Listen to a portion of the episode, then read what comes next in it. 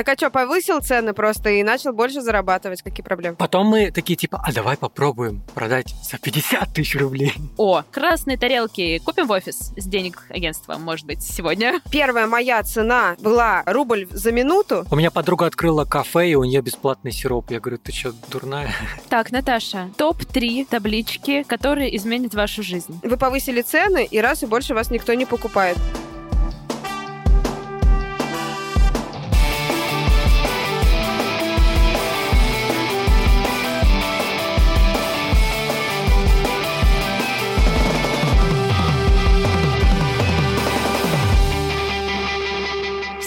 Привет! Это подкаст «Совет директоров», и мы его ведущие. Я Наташа.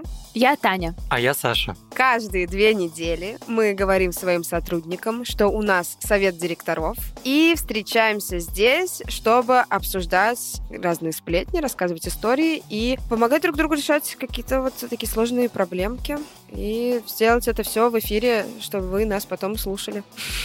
Для тех, кто нас слушает в первый раз, представляемся. Я Наташа Олина. Идентифицирую себя как хозяйка ларька. У меня есть школа малого бизнеса «Ларек». Мы помогаем предпринимателям выстраивать вот это вот все-все-все, чтобы бизнес был успешный, а предприниматели не страдали. И я 10 лет открывала и закрывала разные-разные интересные проекты. Всем привет, меня зовут Таня Пантелеева, я соосновательница агентства Doing Great. Мы отвечаем за коммуникации и продвижение разных классных проектов, музыкантов. Часто делаем свои собственные проекты, чтобы не было скучно. Так сказала, как будто клиентский проект у нас скучный, но это не так. Ну а меня зовут Саша Младинов, и я сооснователь и директор студии «Богема». Кстати, надо сказать, что этот подкаст мы делаем в нашей студии, так что спасибо Богеме. Я в этом подкасте являюсь таким своего рода предпринимателем маминой подруги, я просто слушаю про ошибки девчонок и пытаюсь их не повторить в своем бизнесе. Мы ждем, когда Саша ошибется. Думаю, что все, кто нас слушает, этим и занимаются. А еще у нас есть телеграм-канал, в который мы закидываем мемы и разные штуки о том, как мы записываем этот подкаст и делимся полезными материалами. Дополнение, дополнение мы туда закидываем, когда выходит подкаст и понимаем, что мы не договорили на эту тему. Мы еще договариваем. Поэтому, если вам не хватило в конце, то вы подписывайтесь и будем продолжать дальше общаться. Все, давайте уже начнем. Какая у нас сегодня тема? Сегодняшняя тема у нас, если прям сугубо строго официально, то это ценообразование. Так а что, повысил цены просто и начал больше зарабатывать? Какие проблемы? Но если бы все было так просто, то мы бы не говорили сегодня об этом. На самом деле, я был инициатором этой темы, потому что у нас в нашей студии действительно как бы назрела небольшая боль. Я подумал, а почему бы не обсудить это с девчонками? Они же у нас опытные бизнес-вумен. Они мне что-нибудь подскажут. Я перед записью попросила тоже мне подсказку у Кати, потому что она больше отвечает за эти штучки. И у меня есть на листочке выписанные тезисы. А, шпаргалка, ты пришла со шпаргалкой. Я пришла со шпаргалкой, выписала вот этой ручкой с собакой. И также, пока ты это говорил, у меня мама психолог, и у нее есть разные штучки для консультирования. И вашему вниманию матрешка в слезах. В общем, я готова к этой записи. Ну, чтобы дать, наверное, больше контекста, могу рассказать, какая у нас конкретно боль. Ну, конкретно у нас, например, сейчас мы понимаем, что у нас в студии довольно много новых-новых заказов. К нам реально идут клиенты, но большинство клиентов нам не очень либо симпатизируют, либо мы, возможно, мы там не разделяем какие-то взгляды вместе с ними, либо просто мы не можем банально их взять, потому что у нас просто все ресурсы забиты уже. И мы понимаем, что, скорее всего, мы что-то делаем не так. А что мы делаем не так? Ну, как бы я догадываюсь, возможно, мы как бы, нам нужно повышать цены. А вот как бы как психологически начать еще больше поднимать цены, это И тоже... клиенты, которые сейчас слушают, такие... Здорово. Такие, «Вот для вас какая-то Но шутка. прежде чем мы вернемся к этому вопросу, мы его, мы его разберем попозже. Мы начнем, наверное, с того вообще, как все начиналось, э, с каких вообще цен мы, может, начинали, либо хотя бы соотношении. Ой, я могу вообще. С каких Давай. цен мы начинали? Нас вообще не интересовали цены, поэтому мы вначале обо всем договаривались, а потом узнавали, сколько нам за это предлагается заплатить. Например, продвигали фильм за 5000 рублей. Фильм был Отлично. в федеральном прокате. Вау. На секундочку. Что еще? Э, продвигали концерты клуба одного, все концерты в месяц. Ну, то есть, типа, сколько это? Ну, концертов 20 примерно в месяц. Делали соцсети, контент, блогеров, таргет. Иногда делали еще СМИ, потому что плохо что-то продавалось, надо было спасать. Короче, это стоило 25 тысяч в месяц за всех, за все агентство. Ну, в общем, этих всех историй вообще просто миллиард. Продвигали огромный фестиваль, тоже за 30 тысяч в месяц на все агентство. И это какое-то время, короче, длилось. Почему это происходило?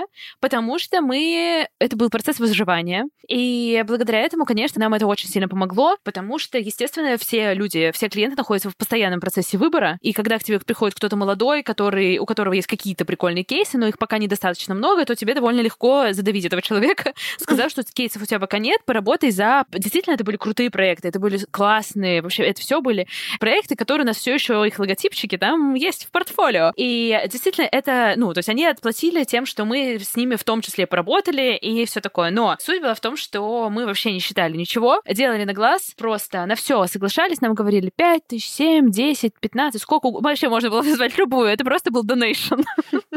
Ты вот так говоришь просто на, на все агентство. Сколько вас было тогда на тот момент? Сколько людей Пять. было? 4-5. Ну, это до хера.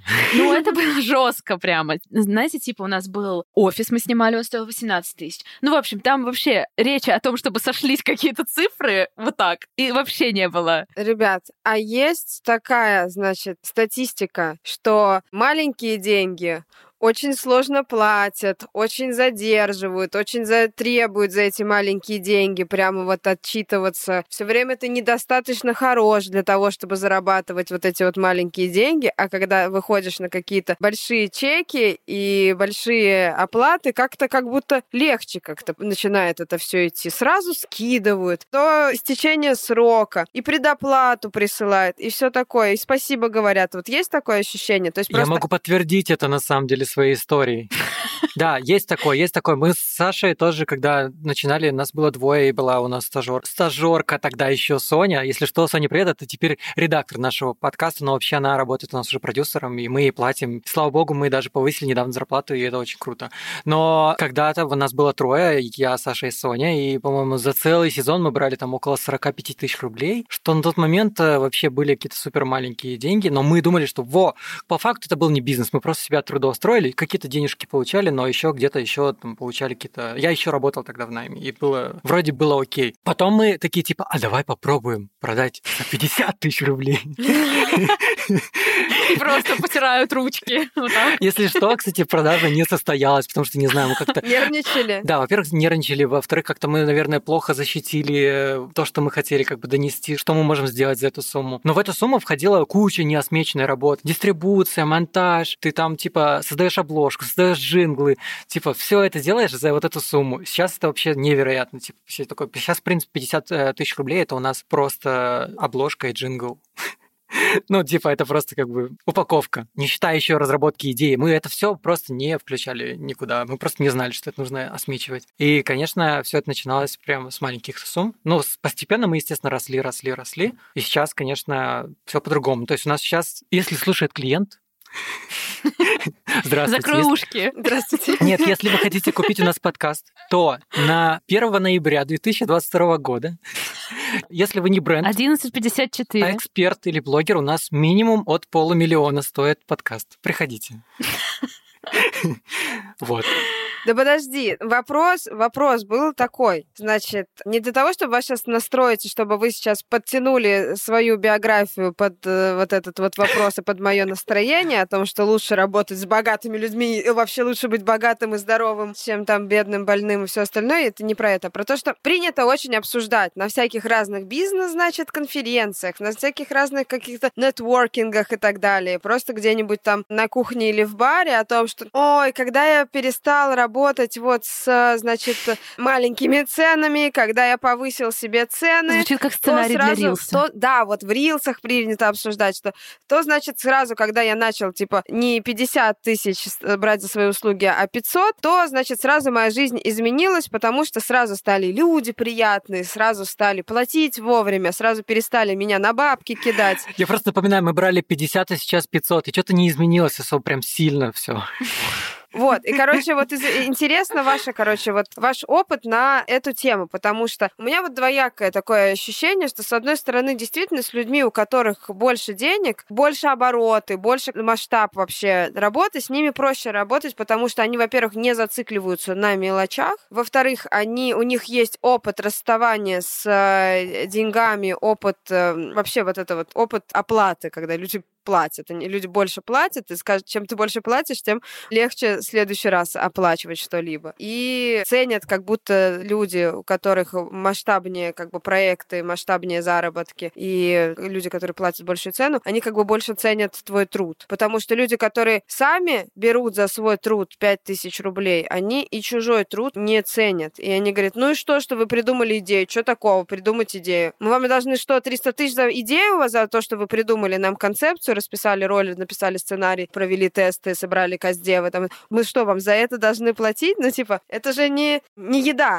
Ну, не поспоришь Это нельзя в этом пощупать. в целом Да. с этим утверждением. даже съесть нельзя. Я вот помню, в самом начале мы были как только агентство, которое работает с культурой и с музыкантами, и больше мы в целом ни с чем не соприкасались, у нас не было такого опыта. И было похожее агентство, которое тоже занималось примерно тем же, но оно, они были гораздо дольше, чем мы существовали. И у нас был конфликт. Причем мы не знали, что у нас может быть конфликт. Мы вообще были безобидные пуськи.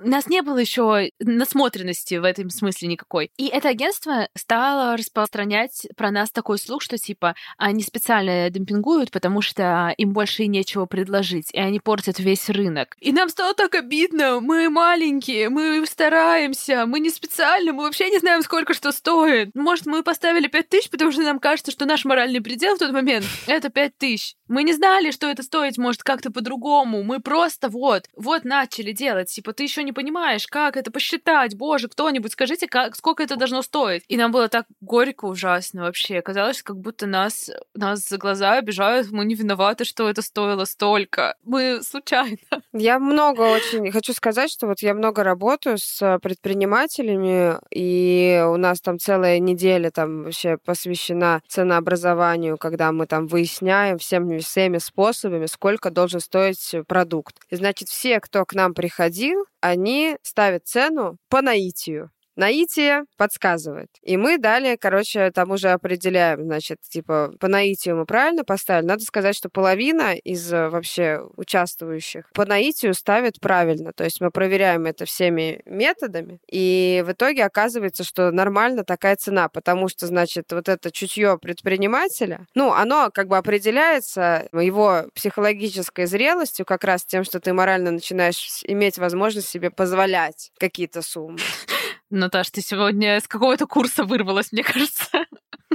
Денежное мышление. Я, блин, все время. Я, если что, я к вам все время с какого-то курса вырываюсь, а потом обратно иду дальше. Ну вот сейчас прямо вообще по полной. Ну, Пошла интересная инфа. Все, что до этого, просто с филлеры. я зацепилась за эту фразу, что ты говоришь, что мы маленькие, мы не могли себе мы представить даже там больше пяти тысяч и так далее. Просто у тебя есть какой-то моральный предел, и вот эти вот все истории про то, что там денежное мышление, все остальное. ну, как бы Конечно. имеет смысл в том контексте, что ты, если ты зарабатывал там 15 тысяч рублей, то ты не можешь сейчас такой, типа, сейчас моя работа стоит там 100 тысяч рублей. Но ты не можешь просто, ты, у тебя сломается на, где-то на середине предложения голос, и ты начнешь плакать. Конечно. Или еще, если тебе скажи сразу, вот э, дай мне в 18 лет вот список всего вот этого, ну что мне с этим делать? Как мне с этим дальше жить? Продолжать жить?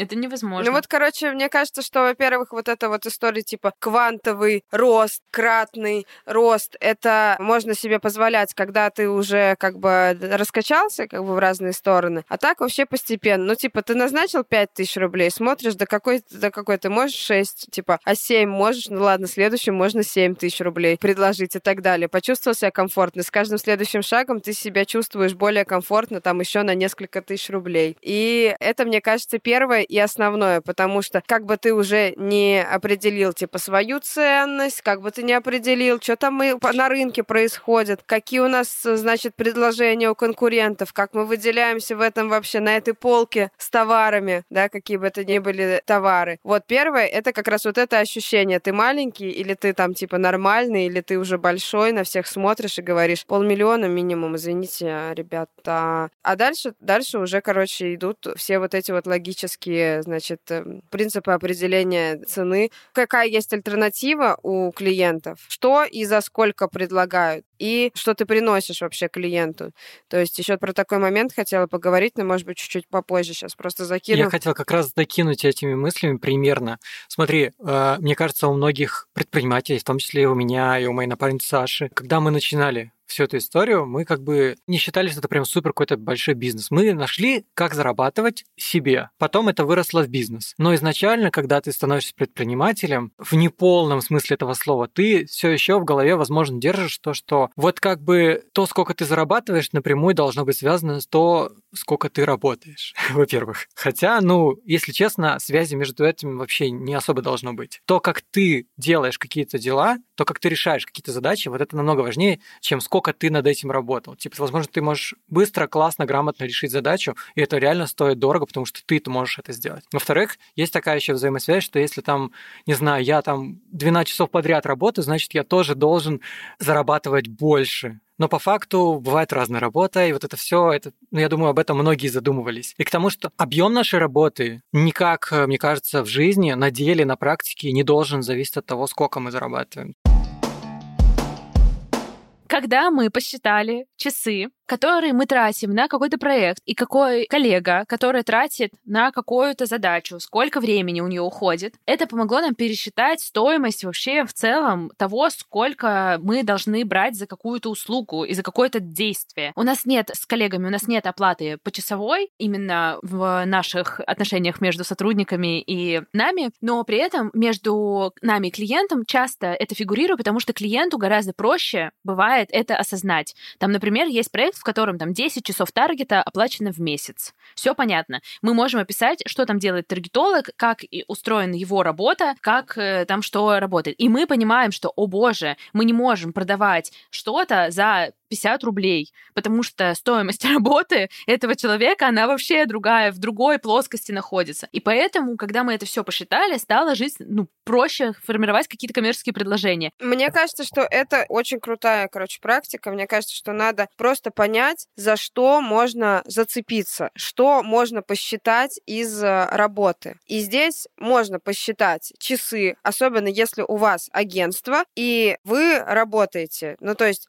у вас как бы резу... вот опять же, типа, результат вашей работы — это там концепция, идея, презентация. Вот у меня много было План. таких проектов, когда, значит, результат моей работы — это презентация. Все такие, типа, да, сколько должна стоить презентация? Или там результат моей работы — это сайт, когда нужно упаковать целый бизнес так, чтобы было понятно, как его вообще, что из этого вообще можно показывать клиентам, да, а результат — это сайт. И все такие, да, у нас сайты стоят, типа, да, от 10 до 100 тысяч рублей. Ну да, ну, ну, до свидания, как бы, ну, сколько там часов? А там месяц месяц работы команда сидела, креативила, придумывала, как это все объяснить. Ну вот. И здесь действительно есть как бы хороший вариант, к чему привязаться, это к часам. Или, например, к каким-то результатам, когда вот просто вы что-то выдаете. Ну, например, если вы делаете ногти, да, то как бы сколько ногтей вы можете сделать, да, тут тоже можно в этом во всем посмотреть. Самое простое, конечно, когда товар выдаешь, то можно просто сказать, вот мы товар сделали тебе, смотри. И тут как бы вот просто я бы как следующую стадию после того, чтобы ты уже зацепился, посчитал хотя бы что, хотя бы что-то, за что можно зацепить, хотя бы что-то, за что можно посчитать. Дальше уже старался привязывать свои, значит, оценочные вот эти все суждения к товару, который ты выдаешь. И сейчас объясню. Вот мне кажется, что я прям, когда это поняла, мне прям легче, легче жить стало, что абсолютно не важно, сколько времени и сколько сил ты потратил на то, чтобы сделать вот, вот, это, вот это вот для клиента. Абсолютно неважно, потому что ты мог делать что-то, там, например, 20 часов, что другой человек сделает за полчаса. Просто потому, что ему это легче дается, у него есть к этому предрасположенность, ему повезло, или он до этого там 10 лет учился конкретно, конкретно этому это не про недооценку своих усилий, да, это про скорее про переоценивание своих усилий. Это то, с чем я тоже сталкиваюсь, когда, например, какие-то эксперты такие, моя консультация стоит там 100 тысяч рублей. А что ты дашь-то за эти 100 тысяч рублей, да? Ты уже начал ценить так сильно час своего времени, а что ты дашь, да? Или, например, моя работа стоит вот столько. А что ты даешь? Типа, ты можешь взять, ты там привязал оценку своей работы к тому, что ты можешь взять только два или три проекта в месяц, потому что у тебя на них уходит все время твое, все твои силы. Ну так а на самом деле, а кто виноват, что тебе так сложно работать эту работу? Может быть, стоит попробовать другую работу, знаешь, как типа по запросу психолог ничего не найдено, попробуйте психиатр. И тут очень важно действительно вопрос клиента в нужный момент, в нужном месте поймать для того, чтобы то, что ты ему предлагал, ему было нужно и максимально для него ценно. Это вот первое, да. И второе, выбрать вообще-то заниматься тем делом, которое меньше усилий требует. Вообще я хотел еще добавить про то, что вот ты говорила про продукт, типа легче всего с продуктом. У нас на самом деле самое сложное это объяснить клиенту, почему там выпуск, который идет типа 15-20 минут, стоит столько. Потому что, ну, типа, человек не понимает. Вообще, в целом, почти все клиенты, которые к нам приходят, они всегда думают, что там записать подкаст это, ну, прийти побазарить и все. Но это не так, потому что, ну, я думаю, что вы сами понимаете, что теперь сделать подкаст это намного сложнее, чем раньше казалось. Например, если нарративный подкаст, который идет типа 15-20 минут, это вообще большая работа сначала сценарная, чтобы это был сценарий, чтобы его было интересно слушать. А вообще, чтобы написать словами на 20 минут слов, это, это много листов, на самом деле, нужно написать. И после этого это все нужно, естественно, правильно правильно смонтировать, это нужно сделать джингл, это нужно сделать обложки, это нужно отредактировать. Ну, короче, это все большая за этим стоит работа, это приходится каждый раз объяснять людям. Мы даже в всех своих сметах прям детально прописываем, что же там человек делает уже. Ну, потому что иногда люди такие, типа, так, что, серьезно, один выпуск 15-20 минут вот э, стоит столько. Мы говорим, ну, во-первых, запись изначально может быть там и до 40 минут, а потом мы превращаем ее в 20-15 минут просто хороших, нужных 20-15 минут. Таня, а когда вы перешли к какому-то новому ценообразованию? То есть, когда вы поняли, что вы на зачетку уже поработали, вас уже знают, все уже вау, сказали и хотят к вам. Через сколько времени вот был такой момент, вы такие, давайте садимся, пересматриваем цены, выходим на новый уровень? Как это вообще? Этот момент был после того, как э, мы облажались налогами и поняли, что лазейки с налогами не существует. Отсылка к 600 или сколько там тысяч? Да, да, 600 тысяч накапало. Уже мы могли генерировать генерировать эти деньги, но... Но не распоряжаться. да, но нормально распоряжаться. Все еще учет производился в заметочке. И тогда мы стали искать, на самом деле, это все еще было посвящено тому, чтобы искать лазейки, а не тому, чтобы это настроить нормальным образом. После заметки вы стали искать Excel-ку. Нет, человека, который как-то там нам поможет с какими-нибудь лазейками и вариками. Мы начали встречаться с людьми, которые отвечают за финансовый менеджмент в разных компаниях. И среди этих поисков мы поняли, что вообще мир больше, чем нам казалось. И мир финансов и учета больше заметки в телефоне. Но мы подозревали это, но как-то самим, в общем, не хватало ресурса этим заняться. Не то, что мы вообще какие-то просто, не знаю, дикари, которые просто бегут вообще за... Ну, в общем, э, дело было не в этом, а в том, что мы, ни я, ни Катя, не те люди, которые прям капец сконцентрируются сейчас и начнут там фигарить финансовые учеты. И единственный человек в нашем тандеме — это Катя, кто может сконцентрироваться на этом хотя бы на какой-то промежуток времени и больше вести этот учет и следить регулярно. И так у нас появилась первая менеджер финансовая Влада, и она обожала таблички, и это для нас было шоком. Вау, человек реально любит таблички, прям по своей воле, прям по своей воле такой ведет таблички, придумывает системы. Начали появляться в нашем чате аббревиатуры, которые я до этого не слышала. Ну, в общем, появился какой-то вообще движ, и она и в какой-то момент она говорит... Егрюл? УСМ. И многие другие словечки. У меня просто их нет в шпаргалке, понимаете? Я не оперирую ими так легко. ФСС. Диадок, вот это. Диадок — это, это, это мое обычное слово. А, ладно. И мое второе имя. Ну ладно, слава богу, Я нет. выйти, я пытаюсь просто что-то вспомнить, типа сам что-то знаю. Да-да. Вот. И Влада помогла нам настроить это все, сказала, что, типа, девчонки, это вообще сейчас нужно переделать. Сейчас это вообще не классно, и то, что вы прожили столько времени на каких-то заметках в телефоне, это вообще какое-то чудо и подарок судьбы, потому что в обычном мире это заканчивается очень быстро. И мы начали вести разный учет, появились разные системы, стала появляться какая-то возможность планировать. Мы запланировали, начали планировать деньги, которые мы потратим там на обучение, на новый офис, на какие-то там вещи. В общем, появились планы нормальные, и они перестали быть просто такими, типа, что мы с Катей идем такие, о, красные тарелки, купим в офис с денег агентства, может быть, сегодня. И это все стало как-то регулироваться. Слава богу, у нас нет офиса. Тарелки в офис — это очень опасная вещь. И это стало как-то регулироваться, и после этого стало гораздо легче. Понятно, что это не отменило, конечно же, никакие кризисы, это не отменило то, что там у нас есть сезонность, не отменило много-много разных вещей, но благодаря этому стало легче жить. Но при этом я понимаю, что дай нам Владу, когда нам 18 лет, это было бы бессмысленно, потому что мы бы сказали, чё, таблички. Скучная какая-то. Скучно. Баба приехала к нам. да. Абсолютно. И главное, где мне взять деньги, которые ты просишь? Ты говоришь, я зарабатываю 30 тысяч, а мне надо 130 тысяч. Что мне сделать с тобой?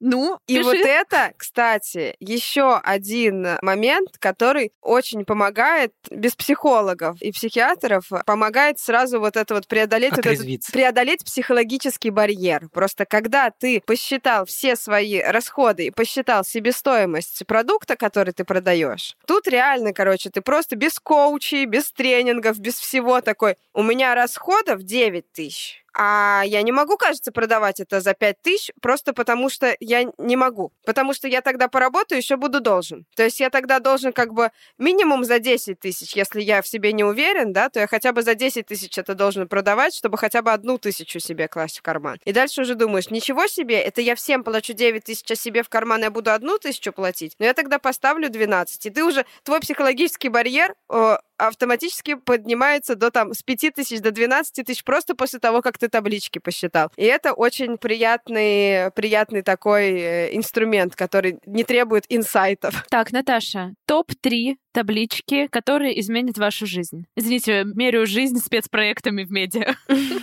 Плейлист, чтобы составлять таблички. Топ-3 таблички, которые изменят вашу жизнь. ОДДС — это отчет о движении денежных средств. В любом виде, в каком угодно. Просто когда вы каждый день внедряете себе привычку записывать, сколько денежек к вам пришло, по каким каналам, и сколько денежек вы заплатили, на какие категории расходов. И если это делать не так, что там типа у меня в Сбер онлайне есть, значит, э, данные, мы в конце месяца подобьем. В конце месяца будет поздно уже. А если каждый день вы это все закидываете, вы можете в процессе наблюдать, рушится ваша империя или расширяется, или растет и так далее. И можно как бы какие-то действия предпринять для того, чтобы это все контролировать. И как бы финансовая модель, когда у вас есть вот эти вот переменные расходы, постоянные расходы, переход, значит, э, резервные фонды, вы понимаете, какая у вас маржинальная рентабельность, понимаете, какой там у вас фот, и вот это вот все.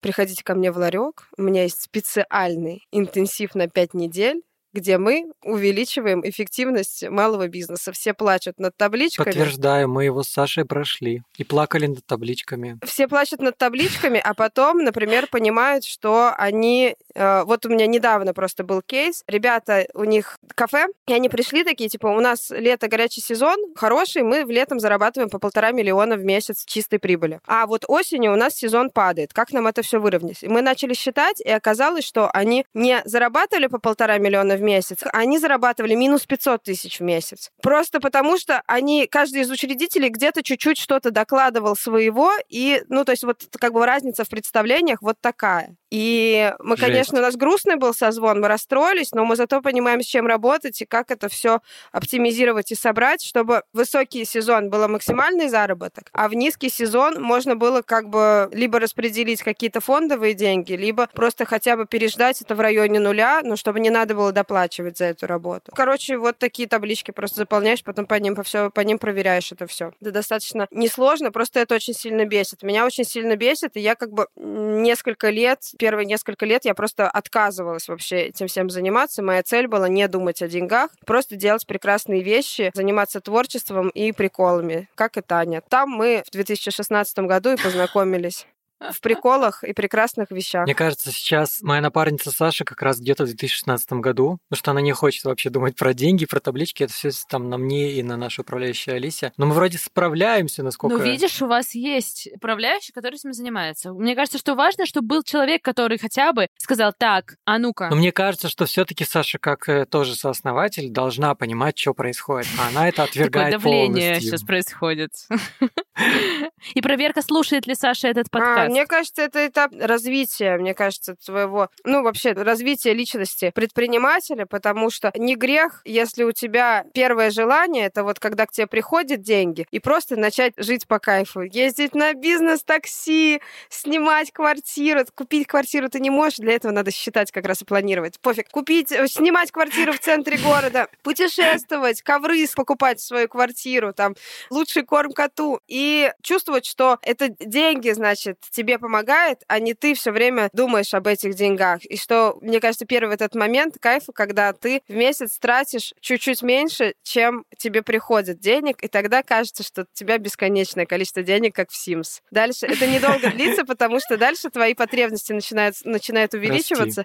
Да, расти, и тебе уже хочется больше, ну и там другой процесс происходит. Но это, мне кажется, необходимо переживать, пережить и почувствовать, потому что нет ничего хуже, чем когда ты как раз работаешь, работаешь, достигаешь целей и как бы не успеваешь жить в это время, не успеваешь почувствовать вот это все. Поэтому я как раз за то, что типа классно делать всякие ошибки разные и сливать куда-то деньги. Главное потом делать выводы из этих ошибок. Да, философские выводы, А да. мы как уже поняли, что люди не всегда их делают. Я хотел короткой ремаркой еще рассказать про то, как мы тоже начали поднимать цены. И это на самом деле очень связано с тем... Во-первых, это отсылка к тому, что я в Греции думал, как нам решить проблему с ИП.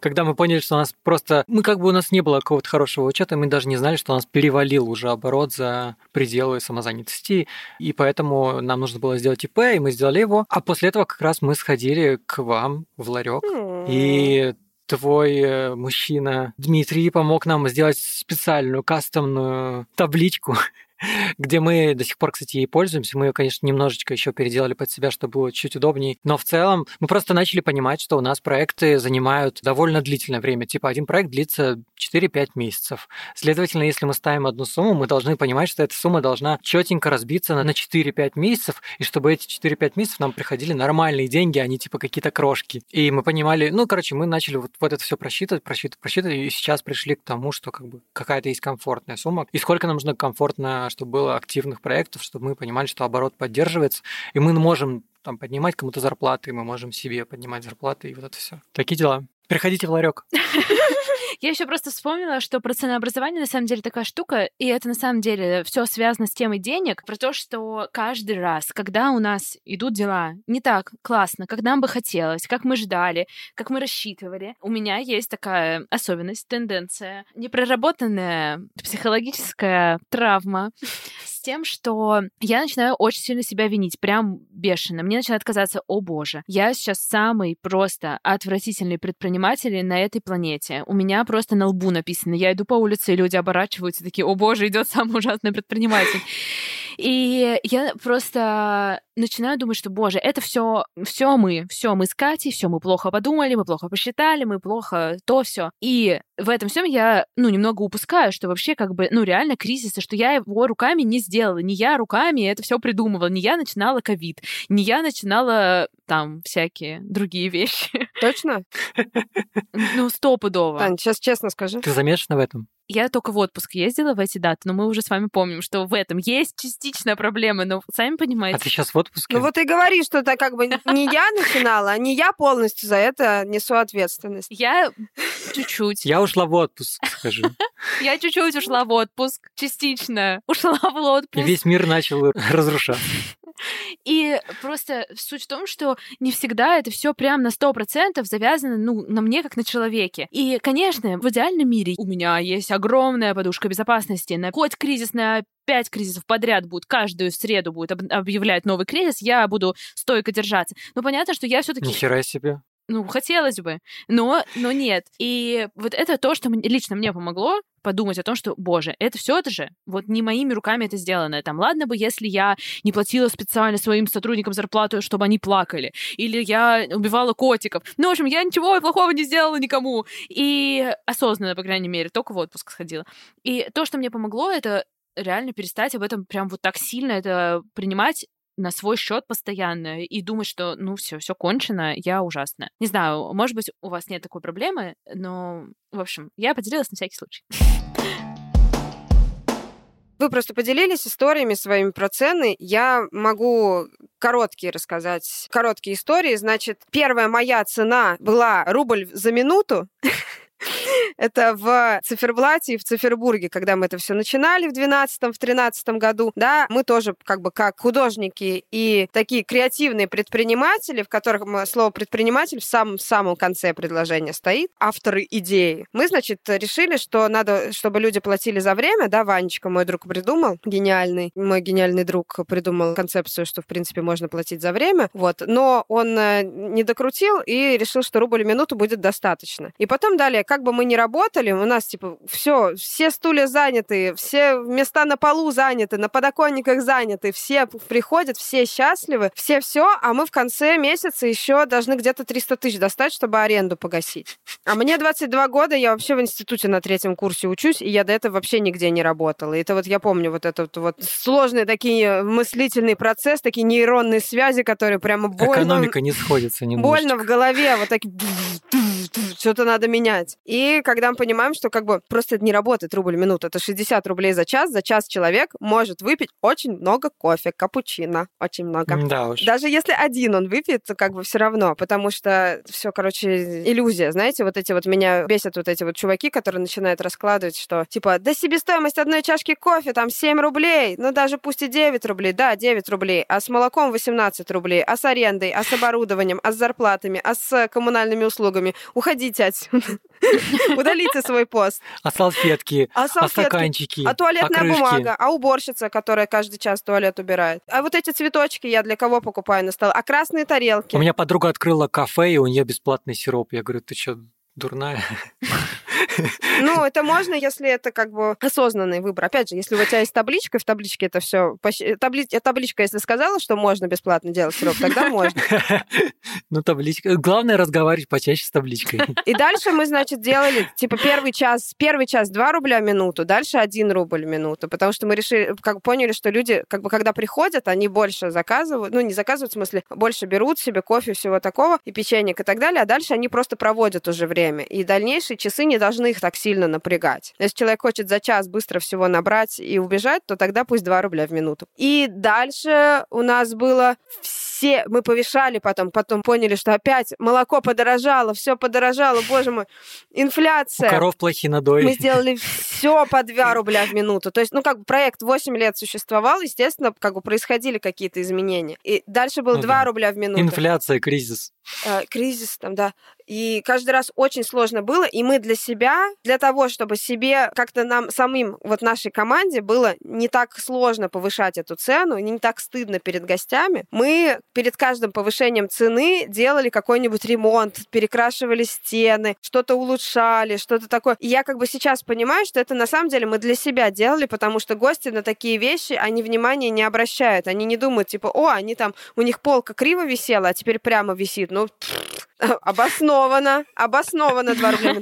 Ну вот, потом у нас было первый час, о боже мой, первый час 3 рубля в минуту, а дальше 2 рубля в минуту это вообще... Абсолютно новая концепция. И потом уже к 2019 году мы уже как бы просто... И каждый раз это было вот так вот болезненно, каждый раз мы там, не знаю, пол переклеивали, потолок подкрашивали, лампочки там такие довкручивали, где там что-нибудь не горит, чашки меняли, там, я не знаю, что-нибудь такое делали, типа чисто только для себя заметное, но чтобы, если что, вот, вот так вот. И там вот финально это было типа 3 рубля в минуту у нас. И мы такие, боже мой, каждый... И, короче, каждый раз, каждый раз это был невероятный стресс для команды, команды, для нас, для всех вообще. И каждый раз для гостей это проходило вообще незамеченным. То есть как бы у пространства, вот у нас два было, там Циферблат и Цифербург в Петербурге, и в каждом от 160 э, до там типа до 300 человек в день, но типа 300 это прям супер редко. Ну 160, 260, вот примерно вот так вот проходил, где-то там 200 чем. И значит из вот этого потока людей, там типа в первые недели повышения цен у нас было буквально один или два негативных каких-нибудь комментария о том, что, о боже, какой кошмар. Все остальные просто не замечали этого или не замечали это настолько сильно, чтобы на это на все реагировать. И это происходило каждый раз. То есть мы раз где-то в два года совершали для себя вот такое вот повышение цены. А это как бы не как в кафе, знаете, в меню ты что-то где-то повысил, чуть-чуть поиграл с этими ценами, здесь опустил, здесь повысил, так чтобы люди так и не запоминают вот эти цифры. А тут прям жестко, знаете, одна цена на все, и она теперь в два раза дороже. И ты думаешь, теперь больше к нам никто не будет ходить. И просто каждый раз все эти люди ходили, и вы просто начинали больше зарабатывать день. И это было прикольно. Но вот есть такой же опыт, например, с общепитом, когда я думала, как раз будет попроще, потому что мы просто там в меню вот этого там есть позиции более дешевые, есть позиции более дорогие, есть какие-то там эти флагманы, локомотивы, там все остальное. Есть то, на чем зарабатывать. Ну вот, короче, я думаю, сейчас вот это все помиксану, и, значит, повышу сильно цены, потому что я там поняла, что мне нужно средний чек, ну, типа, достаточно так прям увеличить. Я увеличила средний чек, а, просто сделала новое меню, тоже как бы по своей любимой методике. Просто поменяла, переобшила всю мебель, перекрасила стены, поменяла столы, поменяла интерьер, сделала все по-другому, чтобы мы переоткрылись, и поменяла полностью меню, чтобы не было такого, что люди э, смотрят за тот же самый суп, теперь надо больше платить там на 30, там на 30, на 40 процентов. И, значит, вот я сделала новое меню, которое будет дороже. И никто ничего плохого не сказал, просто люди стали меньше есть. Они просто молча стали меньше есть. Я такая, понятно. Они просто стали приходить, они стали пить кофе больше в эти красивые мои новые интерьеры с покрашенными стенами и так далее, пить кофе, пирожные и так далее, просто стали меньше заказывать есть. И что тебе сказала табличка? Табличка мне сказала, что теперь у нас расходов меньше, а уровень дохода у нас тот же самый. То есть у нас там был там оборот, например, 2 2 200 у этого заведения. Он такой же остался, просто теперь меньше нагрузка на кухню, меньше расходов, меньше люди едят, но из-за того, что цены больше, оборот все равно такой же. И как бы с одной стороны не получилось обмануть, значит, систему, потому что аудитория, которая готова на какой-то определенный там средний чек, то есть у них есть какой-то потолок вот их возможностей. Они не могут, например, больше тысячи, они запланировали до тысячи рублей потратить на обед, они больше тысячи не, не потратят. Они, например, закажут себе еду, но они тогда не будут напиток еще там за 270 рублей заказывать, и водичку попьют из фильтра, и нормально, и удовлетворят свои потребности. То есть они как-то найдут вариант варианты, как это все обойти. И еще третья, короткая история, еще более короткая, чем вот эти вот длинные истории. Это когда, ну, то есть я работала с предпринимателями в плане, ну, как бы у нас агентство было, мы открывали разные проекты, пространства, заведения. И, значит, мы тоже, когда начинали, я понимаю, что нам предлагают, значит, открыть заведение. Я понимаю, что там очень большой бюджет на открытие заведения. И мы уже там выезжаем, все смотрим, мы, мы уже как будто бы даже работаем над этим. Уже там много чего придумали, и план я написала, и такой условный как бы тендер выиграл. Ну, то есть там просмотрели предложения разных агентств, и выбрали наше, и мы уже съездили на объект, и уже все такое. И мы все не говорим про цену, не говорим про цену. Я тоже молодая, мне там, не знаю, ну, там, не знаю, 20 лет, 25, 26, ну, как бы еще, ну, как вы, да, молоденький. Ну, то есть... Мы тут все поросль. Я просто, ну, типа, я себя чувствовала более молодой. Давайте так, когда мне было 26, я себя чувствовала более молодой, чем в 32. В смысле, я чувствую себя сейчас молодым моложе, чем даже 26. Плюсы для тебя. В 32 я себя тоже чувствую молодой. Огонь. Но уже не такой молодой, как 26. Все еще напоминаю, я во всех подкастах рассказываю, что 35 лучший возраст. Минутка эйджизма.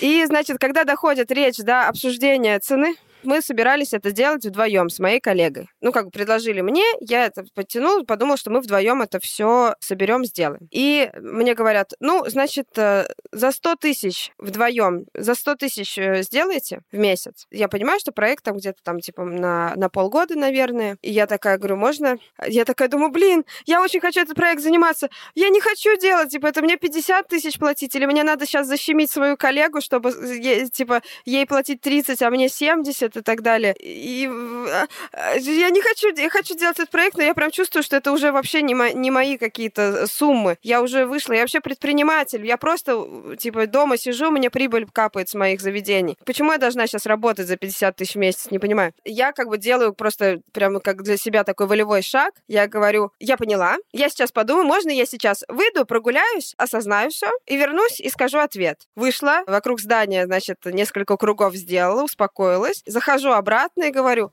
я подумала, нам нужно 200 тысяч на каждого члена команды в месяц. И мне говорят, хорошо, это история, как я за, типа, 10 минут преодолела психологический барьер в оценивании себя. То есть, типа, я просто в 4 раза подняла цену, и мне сказали, да, хорошо, и все. Огонь. И это было нормально. То есть, я себя комфортно в этом во всем чувствовала и хорошо работала. Короче, вот этот вот момент о том, что когда тебя требует ответ, или когда сложные переговоры, или когда вот это вот все надо по цене, короче, я поняла, что по цене вообще всем сложно. И тем, кто предлагает, и тем, кто назначает, и тем, кто соглашается. Особенно в моменте сразу же. Да, и абсолютно нормально просто сказать, я вас услышал, я сейчас подумаю и вернусь с ответом. Только не говорите слово «я вас услышал». Да-да-да-да-да. Абьюзерская терминология. Да-да-да, я вас услышал, кстати, да, не надо говорить, потому что это какой-то стартер-пак для конфликта. Я тебя услышала. Мы недавно, кстати, делали смету для нашего клиента, который уже с нами делали второй сезон. И прямо перед отправлением Саша говорит, а поставь на 100 тысяч больше. Мы ставим, и все хорошо. Так что да, короче, это мысленно подумать всем предпринимателям на самом деле. Не то, что мы сейчас говорим, ой, блин, возьмите, просто повышайте все свои цены. Но задумайтесь о том, что, возможно, вы работаете слишком задешево. Возможно, короче, это, короче, ценообразование, как сказала Наташа, оно во многом основано по наитию. Но не забывайте, что нужно общаться с табличками. Таблички ваши друзья.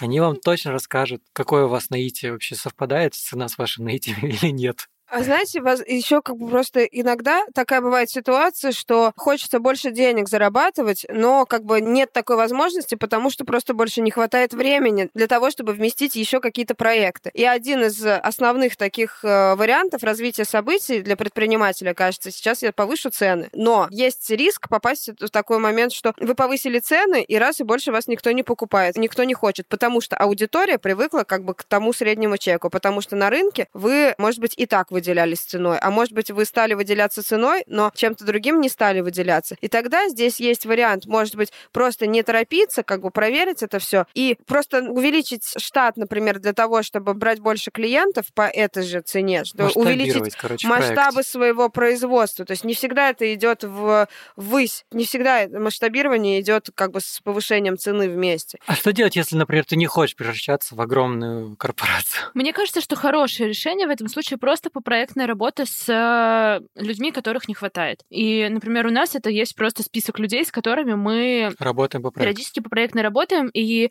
таким образом в целом мы осиливаем масштабы разные, потому что к нам приходят, и у нас всегда есть в целом, если что, возможность собрать проект, и все будет работать, это все. Да, но проектные работники чаще всего менее маржинальны, чем ребята на ставках. Ну, я бы так не сказала. Мне кажется, что это очень по-разному. И... Таблички в табличку, если заносишь, все Посмотри в табличку, все нормально будет.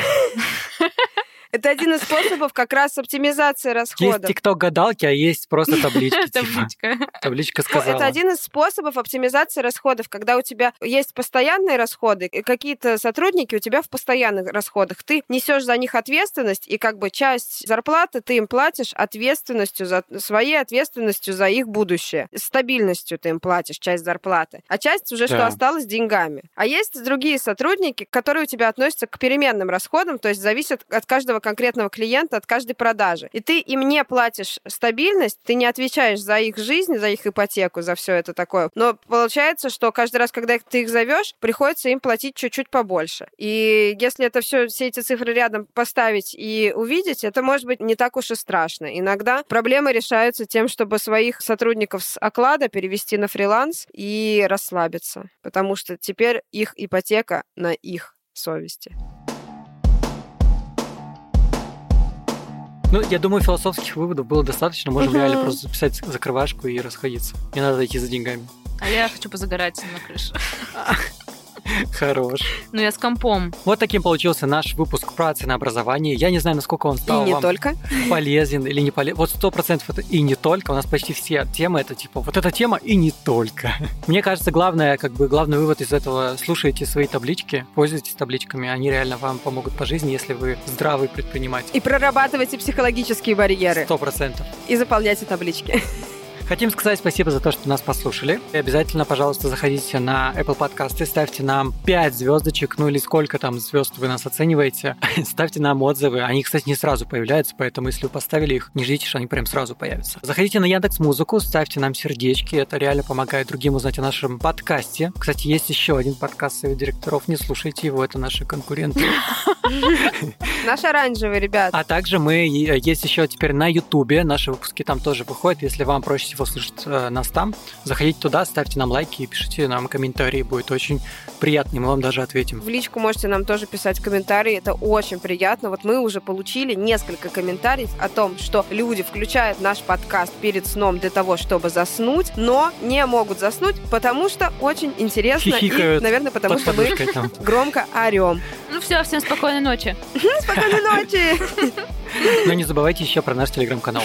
Ну все, теперь точно спокойной ночи. Все, я думаю, пока-пока. Пока-пока. Пока.